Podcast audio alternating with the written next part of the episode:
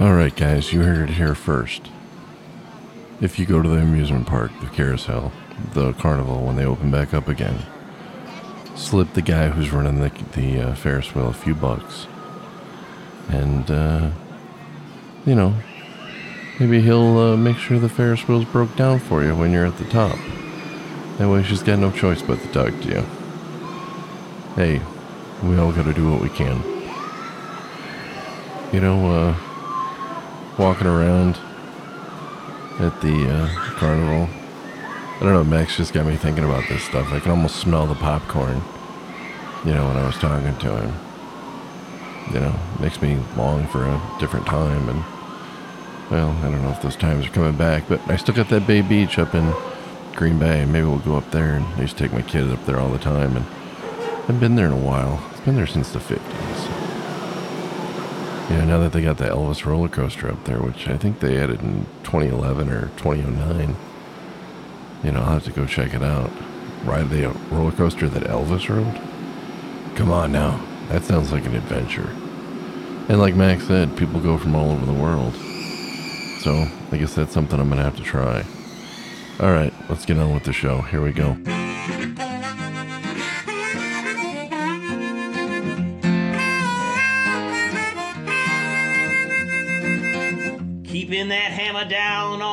Across the nation. Checking cities off his list. Sharing stories of the road right here on his station. You are listening to the Kingfish. Yes, you've tuned in to the Kingfish Radio Network. Mm.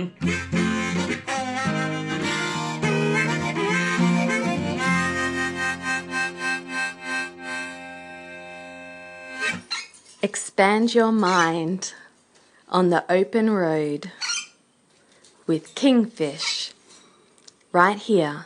Well, you know, you think about it. I mean, the the car. How many relationships started off by a young couple walking through the you know the the you know the midway, and you know the guy went in the bear for his girl, and you know and, and you know because as a young guy, when you're broke, you can go to the carnival, you can spend you know you know it doesn't cost you for you know you're not spending t- tons of money and you could walk around and talk and have a good time and be surrounded by people and it's a safe environment for the girl because you're out in public it's not like you're in a movie theater or something it, it's a it's a great way how many couples in america started off by going to the carnival or going to the circus you know places like that quite a few I top of the imagine. Ferris wheel. Stuck at the top of the Ferris wheel. Oh amen brother that's it's, it's like you get stuck up there and it's like oh thank you so much you know Shoot, I so got much. I got I got family members who who basically basically paid their paid their rent when they were younger, taking money from guys with girls so that the Ferris wheel would get stuck at the top. So I mean, that's like you know one of the classic date things in our culture. You know that's that's awesome. It, it but those things are you know they're going away you know unfortunately or it's just you know i think they'll always be there in some way but it's it's just so uh The gondola wheel not get- like it used to be. getting stuck at the top of, of a Ferris wheel on a gondola wheel is not the same as getting tuck, stuck at the top of the Ferris wheel on an old fashioned wheel with the regular seats that they all used to have. oh absolutely. It's not even close to the same it's like if Yeah. you're in a gondola it's almost like you're in a little room but when you're on the old fashioned seats it's like you're out in the open it's like you know you got the wind blowing through your hair you know you could feel it and it's just it's just the yeah, there's just something about it you know it's it's just so uh it's just something about it you know what i mean max i mean you lived it Yeah, it's different, and It's it's, one of those things that you're gonna eventually you're gonna have to go to. You're gonna have to go to small amusement parks and and some of the smaller county fairs to find an actual Ferris wheel, or who knows, maybe it'll become a thing. Somebody will start turning Ferris wheel seats into front porch swings. I don't know. Uh, but I do know, know that that's- the gondola wheel has pretty much replaced the old style Ferris wheel. oh i've seen the the one here at the state fair the thing is huge and you go up it but it's just i don't know it's like you're in a room it's just not the same you know it's just not the same the Yeah, uh, I get uh, it. if you had a choice of all the rides, since you you know, let's face it, you're an expert. You grew up on this stuff. You put it together. You built it. You you set it up. You ran it. You know all this stuff. If you had a favorite ride to run, what would it be? And what would be your favorite ride that you actually would ride? And you know, like something that you would ride and like maybe think of your parents or something when you were a kid, or you know, or or would bring back memories from when you were a kid ri- driving through the carnival. What would it be? Right. Well, first, I need to preface this by saying that while I have helped set up and take down rides, and I've been in the business all my life, I'm not a big fan of any ride that makes me go upside down. So, my favorites are the the old scrambler or the sizzler before the before the um, oh crud, I can't think of what they call the one now, where it not only turns but it raises up while you're riding it. Uh, but I, I love I love the the traditional tilt a whirl uh, bumper cars, and the, the original scrambler, which they call the twist or the grass or, or a grass mower over in the UK. Those are my favorite kind of rides. I just I don't enjoy going upside down, and I've never really been a fan of uh, roller coasters. But I think that's probably because I've you know I've just just this the I just really don't. I feel disoriented, and I think some of that is because of not being able to see where the car is going next. So if I had somebody to describe what was going to happen next, then you know that might help. That might change things. As far as rides to operate, a couple of my favorites aren't around anymore at all. Although Wisdom has done, Wisdom tried to bring back the the the Caterpillar, but uh, I like we we used to have a ride called the Mad Bomber, and it was kind of like the. Uh, oh, let's see. In the UK, they call it flying clowns. Uh, what is basically what you would do is is you had these you had these round round bucket tubs with a wheel in the middle that people could spin, and they were attached to a chain. The center of the ride would spin, so the tubs would be on the side. Uh, stretched out at the end of the chains as the center turned, and people would spin those tubs and to me it's that way because it was the first ride i was the first adult ride i was ever allowed to operate by myself. And my dad actually showed me how to run it properly. It was uh, it used a gas motor instead of an electric motor. So you had to ease it up to the full speed and then ease it back down to the to the stop location. And just you know him feeling like he could trust me to run that big piece of equipment is a, is a great memory. Uh, Caterpillar, my dad and my uncle had one of those in the 70s. And uh, if you've seen a Himalaya, a Flying Bob's, it's one of those rides where the cars go up and down over hills as they're going around the, the center circle.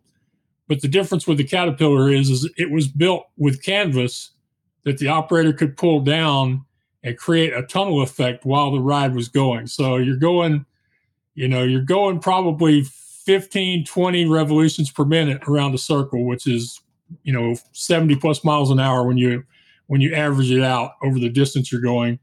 You're going up and down these hills, and then all of a sudden you're in total darkness.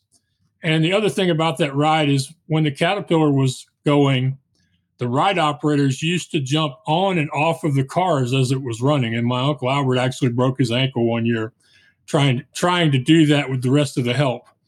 So it's one of those rides uh, that ha- is, has good memories for me, even though I've never ridden it and never had to help set it up or take it down. But it was, you know, it's part of my family's history. So those would be the two rides that I would would say. And then, of course, I'll always have a soft spot for that old Miler coaster because I got to set it up and take take it down every week, and I got to get good and dirty and greasy when, you know, they really didn't want me to get dirty and greasy every week. So you know, one of one of my favorite memories with that coaster was one week we were in two towns. The, some of our rides were in one town, some of our stuff was in in one 60 miles up the road. And in the morning, I helped set up the coaster. In the afternoon, I went over to the next town to operate my kids' game, and I didn't have time to get all the grease off of me.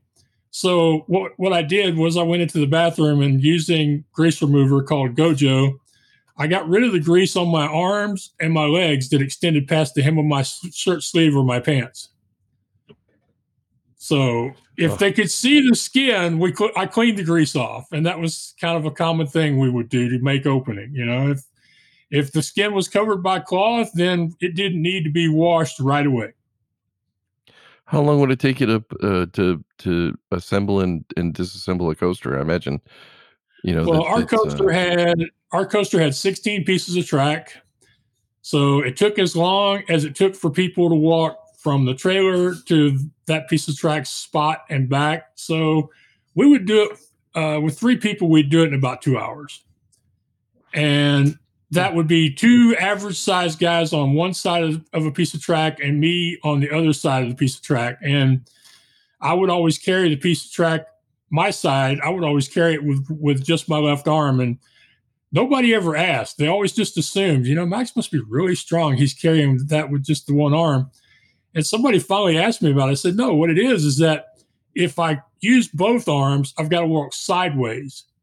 And that puts more strain on my legs and my back. I said, but if I use just the left arm, I can stand up straight. I can get I can keep my feet under me and follow the piece of track as opposed to having to to kind of dance with the piece of track. So it was like it's just so much easier to do, to use just the one arm. But it was with anybody else, it would take uh, four people, two on each side. But when I was there, and you know, you, we've talked about blind sports before. I came back to the carnival business after I worked for the Internal Revenue Service for a few years, and I played beep baseball in Oklahoma City. And at that time, their team was known as the Oklahoma City Bombers because it was before Timothy McVeigh. And I still have this old yellow jersey with the number 25 on it that they gave me when I was part of that part of their team. And we used to say, okay, Max, you're our 12th man. If you have to help us set up and take down something really bad has happened, you know, that shirt's got places on it the grease still won't come out of. I know I know how that goes, uh, especially with driving, you know, truck. You get that stuff on you, and it's it's not so much that you can get it off yourself, but you can definitely transfer it around. It's, it hits your Yeah. shirt, then it's on your seat, then it's on the wheel, then it's on, you know, uh, it's a nightmare. Yeah, it's like the it's like the male equivalent of glitter. Oh, it, it, it, it- you know, the, the I I can't stand glitter, just for the same reason. I know exactly what you're talking. About. That's a good way to put it, Max, because it's like Yeah, it is. It's the it's it's like you know that's that would be the that would be the way I would explain it to women. This is just like glitter. You know, this is like what men get when they work around cars. It's the same thing as what happens to women when they or or men when they're involved in craft projects. Same thing. Once you get it on you, it's hard to get it off without getting it on something else first. Oh, and it's and you know what you're gonna and there's always that one spot on the back of your shirt that you can't see, and then you know you don't know it's there and you can't feel it, and then as soon as you sit down, it's like, oh, you got to be kidding, and you're never gonna get that stuff off. It's it- especially that, and I know what you're talking about that nice thick grease. You know, it's that thick stuff that you use everywhere. That's gonna be you know for like we use on the fifth wheels for the trucks. That Yeah. stuff is everywhere. And I Oh, have yet to meet I, and I have yet to meet a showman who ever thought that less grease on a piece of steel was better. Well, imagine grease is your best friend, man. I mean, because you're setting this thing up. But when you're, let me ask you this: I was just thinking. So you're putting up this track. You know, you got the curves, you got the straightaways, you got the dips and everything. And so you're putting up the track. Okay, you got it. You got it assembled. But when you're putting it away, I imagine everything. Ha- it's like a puzzle. Everything has to be put back exactly the right way for it to fit on the trucks. It has to go back exactly the reverse of how it came off the truck. Yeah, and there it's not so much anymore, but used to there was an artistry to what we called racking a ride because you know once upon a time there weren't all these trailer mounted pieces of equipment like there are now. So once upon a time you would buy a ride from the factory, say you bought a tilt a whirl or a octopus or a, a paratrooper and you would have to find a semi trailer or two semi trailers and figure out a way to put it on the trailers so that you could take it off and assemble it and put it back on. And so there was a, a real art, and people actually became well known in the industry for uh, deciding what order stuff goes on and off of a trailer. And there was even a time when you would refer refer to a particular ride by the person who uh, who had racked it for travel the first time. So you know nowadays though almost everything is is either trailer mounted or partially trailer mounted. But you know, then you have these people that have these, you know, these spectacular rides that are semi-portable, where they play three, four weeks at a stretch, and then they move to the next town or state. And some of those people have to have cranes and forklifts and uh, you know, and large numbers of, of people on the payroll. My my brother Michael, who lives in Florida, drives for he was driving for Perrin, and now he's driving a cement mixer because it allows him to stay closer to home more often. Uh, he wants for for about ten years he moved the rides for Floyd and Baxter Amusements. There, he moved. The, he was responsible for their independent ride operation, and he moved a space roller uh, and five other rides. One of them was a wave swinger, and you know his one of his biggest uh, one of his biggest problems was when they would get to the next state or town was arranging for the for the use of the cranes so he could start the process of setting up those big rides. So yeah, there's an order to it. There's an art to it. Uh, if you get something out of sequence, or if you don't uh, completely connect, fasten, tighten down something before you go to the next step, you can cause a whole heck of a lot of trouble. I I remember one time my dad got hurt, and this was when we just had one ride. We had a ride through Spook House in the in the late seventies, and he got hurt one week, and we tore it down by ourselves. And we did not realize, or somebody didn't realize, that we hadn't removed all of the uh, the bolts in the pieces of track that connected the floor. It had a floor that folded down. So it was like an accordion. It would fold down out of the trailer and you would attach small pieces of track to make sure so that you had a, an electric connection from the beginning to the end of the track for the ride. Well, when it came time to fold it back up, since we had never took it down or put it together without my dad being there, we left those pieces of extra track still connected to the pieces that folded up. So when they folded up, they bent them puppies, and we had to have them all replaced at a machine shop. That was not fun. Oh, that's you know that's that's hilarious. You know the these you know these things that you know that, like your dad. You know it's like this guy has this information on how to do this thing, and nobody thinks anything about it until he's not there to do it, and then it's like, oh, what do we do? you know, dad's not here anymore. You know, you know that thing where we all just didn't, we, we nobody eh, thought to ask him. It's like, oh gosh, you know, okay, oh, we got to figure this out. Oh, you know, that kind of stuff. I think that's hilarious. But that's happening yeah. more and more with with a lot of things. Like uh, for us up here in Wisconsin, we have the SS Badger. It's the oldest. It's a coal fired steamship. That's a passenger ship, and they don't make these things anymore and when a part gets broken they have to take it apart and figure out how to put it how to do it and sometimes i imagine it's not easy you may know, i make a suggestion kind of to, can i can i maybe make you a hero? Um let's hear it. there's a there's there's a company in the uk that operates an entire steam powered midway. They've since added a few electrical motor driven rides but they have people that have been in that family for five, six generations that have been operating steam powered rides since steam was first added to amusement equipment. So if I had something that ran off of steam power and it broke, those would be the folks I would go look to, even though they're not in the shipbuilding or ship operations. My guess is that steam engines are a matter of scale. If you understand how a small one works, you can probably tell people what they need to know about a bigger one. That so the whole carnival, the whole thing is run by Steam. Yep, they're down to about two thirds of the of the equipment now is run by Steam. But at one time, of uh, about five six years ago, the entire Midway, um, they're now like I said down to about two thirds of their equipment still runs on Steam. And actually, the story about the first time Steam was ever added to a ride in the United in the UK is kind of funny. In in America, we call a merry-go-round a carousel or vice versa. In the UK, they call a merry-go-round a galloper. You want to guess why they call it? You want to guess yeah, why? why they call them a gallop? Because the first time they attached a steam-powered motor to a carousel, it ran so fast that the people riding it had to hang on for dear life. A few of them were even thrown clear of the ride. nobody thought that they would have to adjust the torque from the from the from the steam engine to slow down the speed of the carousel because before then they were all turned either by people power or by animal power. So they started calling them gallopers because that's what happened the first time they attached a steam engine to a carousel. Or so Oh, my but- friends in the UK tell me. Oh, I never heard of that. Where was the first carousel built? Now that I couldn't tell you, and I really feel bad because I should know my history better than I do. Uh, I know that the first carousels built here in the U.S. were built by the Philadelphia Toboggan Company, but there were a lot of carousels brought here from from Europe before then.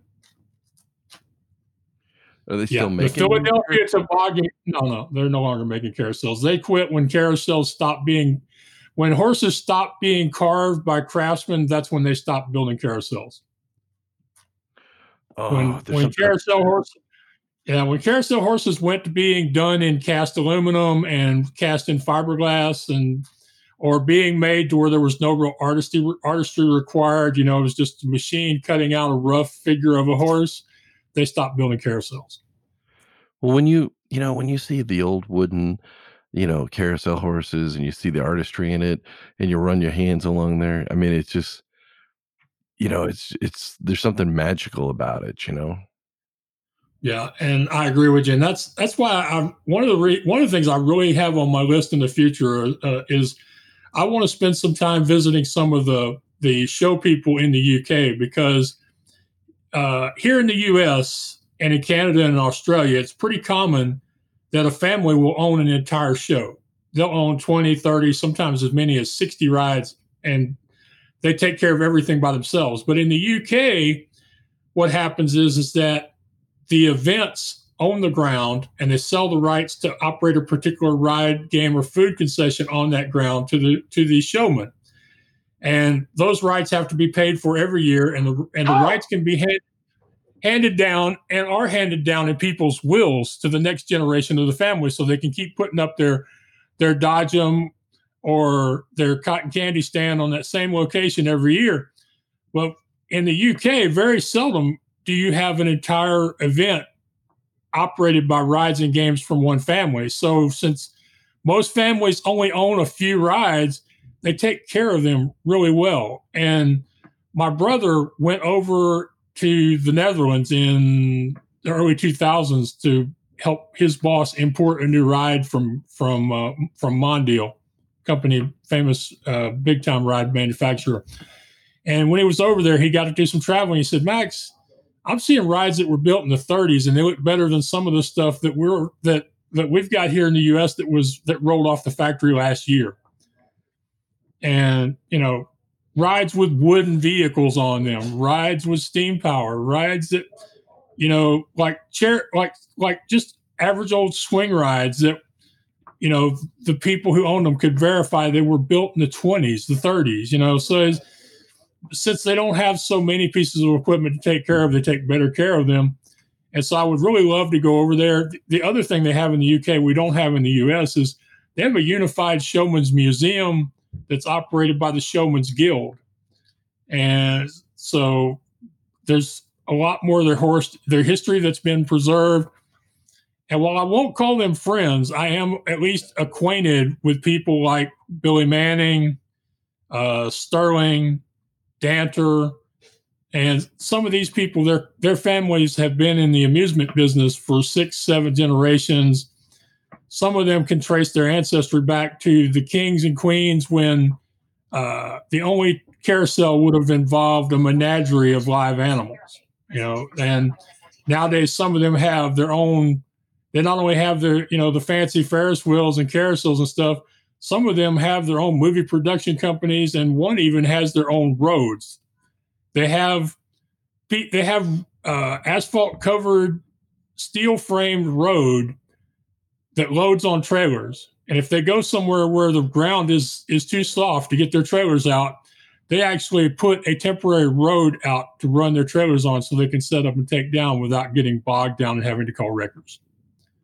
Oh, You know. I never I never thought about that. But wait a minute. Did you just say that they used to have carousels with live animals on them? Yeah, if you go back to like the 1600s, or earlier, yeah, the the carousels would have been really more of a menagerie, pushing a circular uh, frame, kind of like a, you know, if you've ever seen the thing they use, uh, like the pony ring to train horses to, uh, you know, to follow to follow that uh, bit that's on the end of that pole that goes around the circle. It would have been something like that, but with like a horse, you would have had horses and donkeys. Uh, depending on where how uh, how successful, you know, they may have had animals from other countries. You know, uh, you might have seen zebras or giraffes for all I know, but yeah, you would have uh, a menagerie of live animals that would walk around in a circle, and people would pay to get on their backs. Oh my! Oh my God! It's amazing. I I I guess you know, especially because back in the 1600s, you might have, like you said, they bring in a zebra, and nobody's ever seen a zebra before. you know, and they're like, "What the hell is Yeah. that? Is it painted?" You know, whereas at least, you know, at least we know, you know, most people know what a zebra looks like or Yeah. camel or whatever. I think that's Yeah. fascinating. But even, but, but that you, I imagine like going to the zoo. You go to the zoo today, you can go on the camel ride in Milwaukee Zoo, and that's still pretty fascinating. But you know, but back in the day when nobody even knew what it was, it was like, oh my goodness, what is that thing? I don't know. Let's go for a ride. My uh, Yeah. uh my grandfather used to um uh he was an an well he didn't actually train the animals he was he raised a bunch of animals and they used to rent them out to the movie studios so when i went down to his house it was kind of like going to the zoo he had monkey what did he have monkeys uh uh he had an ele- baby elephant at one time yeah i think he had a camel i'm not sure if he had a camel or not i never saw it uh, a bunch of reptiles the monkeys were the big thing monkeys are Yeah. they're, they're Yeah. The- Yeah.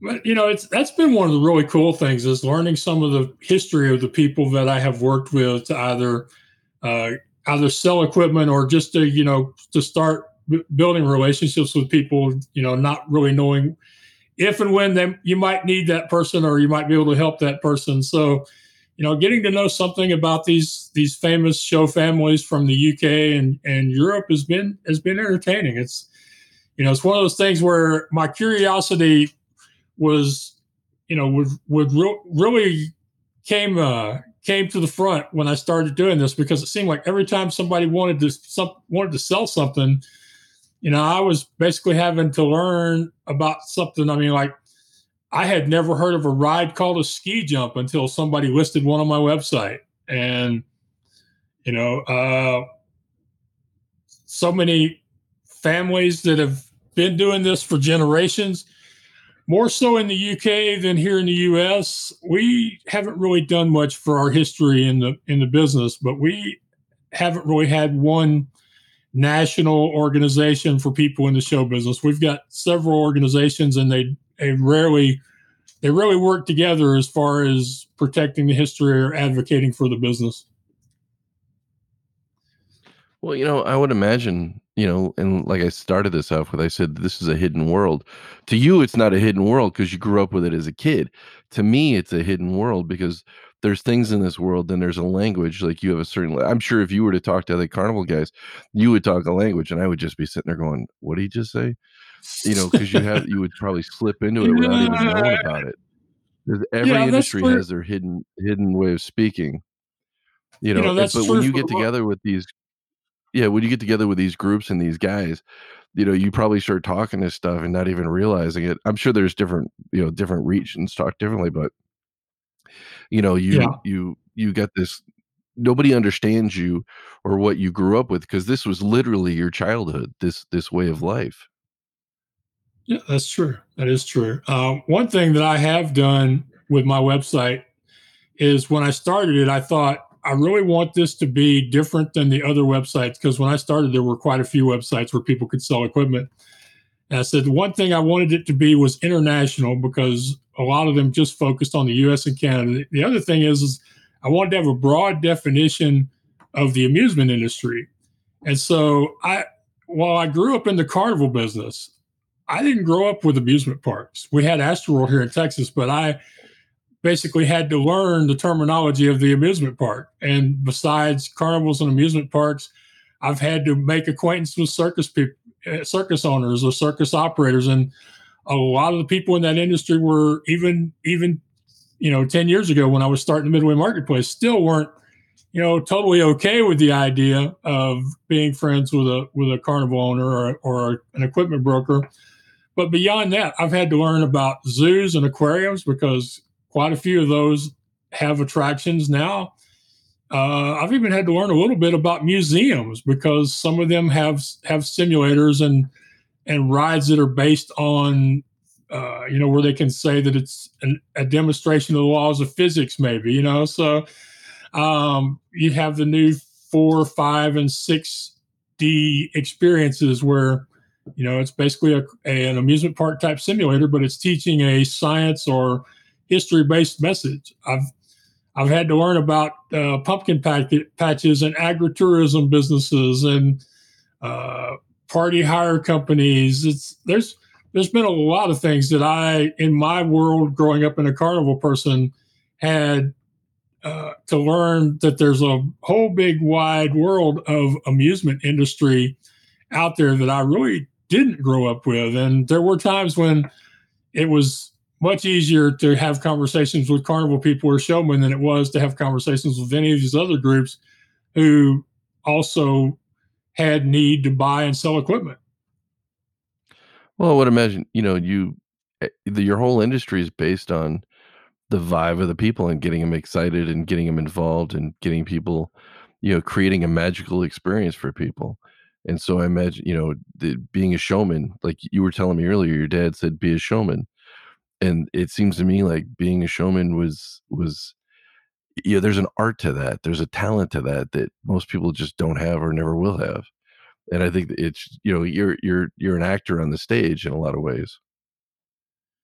I like to think of it as um as being a storyteller because i think that at his heart when he would say showman he a lot of times that meant the story that you're going to tell the event organizer or that people tell to themselves when they come to the Carnival Midway. And and he was a really good storyteller. You you know you, you could have asked just about any police officer ever stopped one of his pieces of equipment going down the road. You know he was, or anybody who ever came to the Midway to inspect our rides. You know he was a great storyteller, which is is one of the reasons why even now I have trouble accepting that I'm a really good storyteller because I've seen some of the stories that man told. I mean, um, he once told a DPS officer in Texas that the trailer our, our, ride at the time was on was in a bad way because somebody had stolen it and wrecked it into a nearby lake, and that if um, if the DPS officer would just let him get the ride home, he would replace the trailer,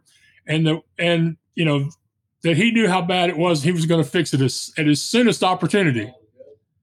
Forget the fact that that's the trailer the ride came to us on. It was the trailer it was on when when when he was stopped that day. It was the trailer it was on five years later when we finally sold it to one of our cousins. You know, there was just I love it. You know, um, my favorite my favorite personal experience with him, and and you know, you'll probably you probably I don't know if you're going to cringe or laugh because you are a professional truck driver.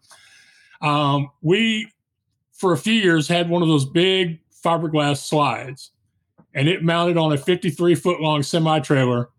Uh, the slide was yellow with pink and purple striping on it. It was bright, 53 foot semi.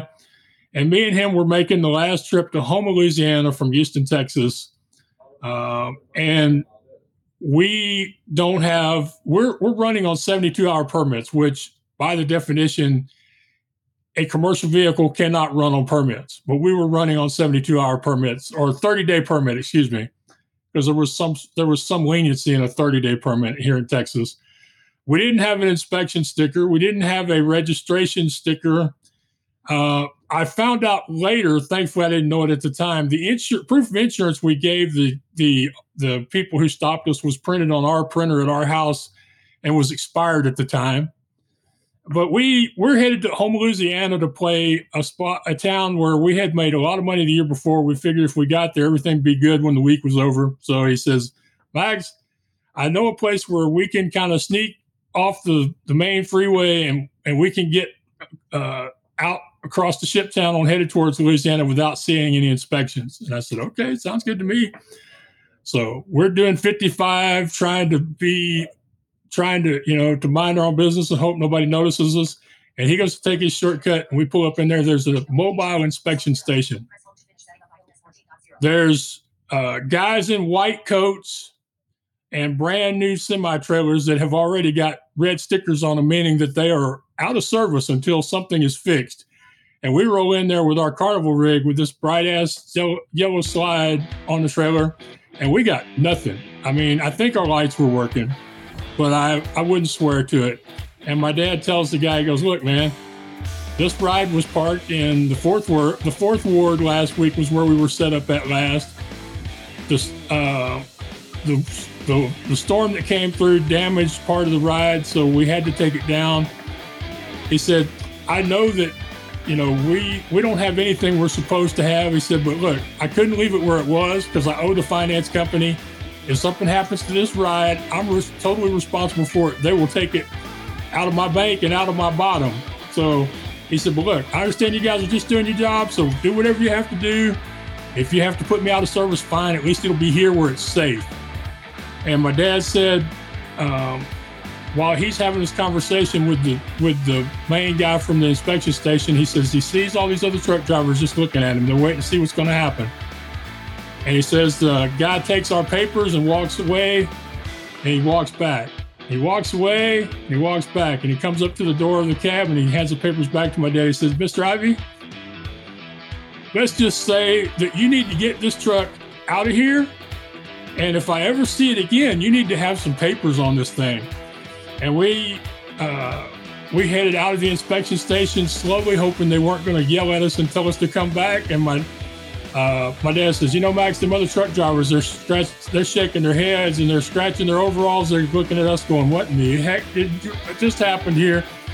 He said, because there ain't no way in the world they should have let us go. He said, but they did. He said, but look, Max, we ain't going to sneak no more. He said, we're going to head out I 10. We're going to wind this thing up to 75 like we belong here. We ain't stop until we get to Houma. And that's exactly what we did. But I mean, the whole time I'm figuring I'm fixing to get spend a night in jail. I'm fixing, I'm fixing to get to have to call somebody to come get me, you know?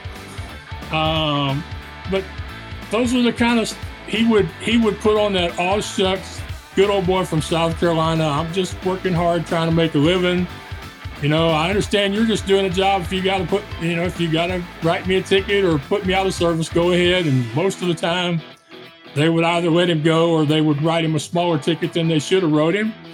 Uh, our equipment was never, you know, top of the line, but it was always safe.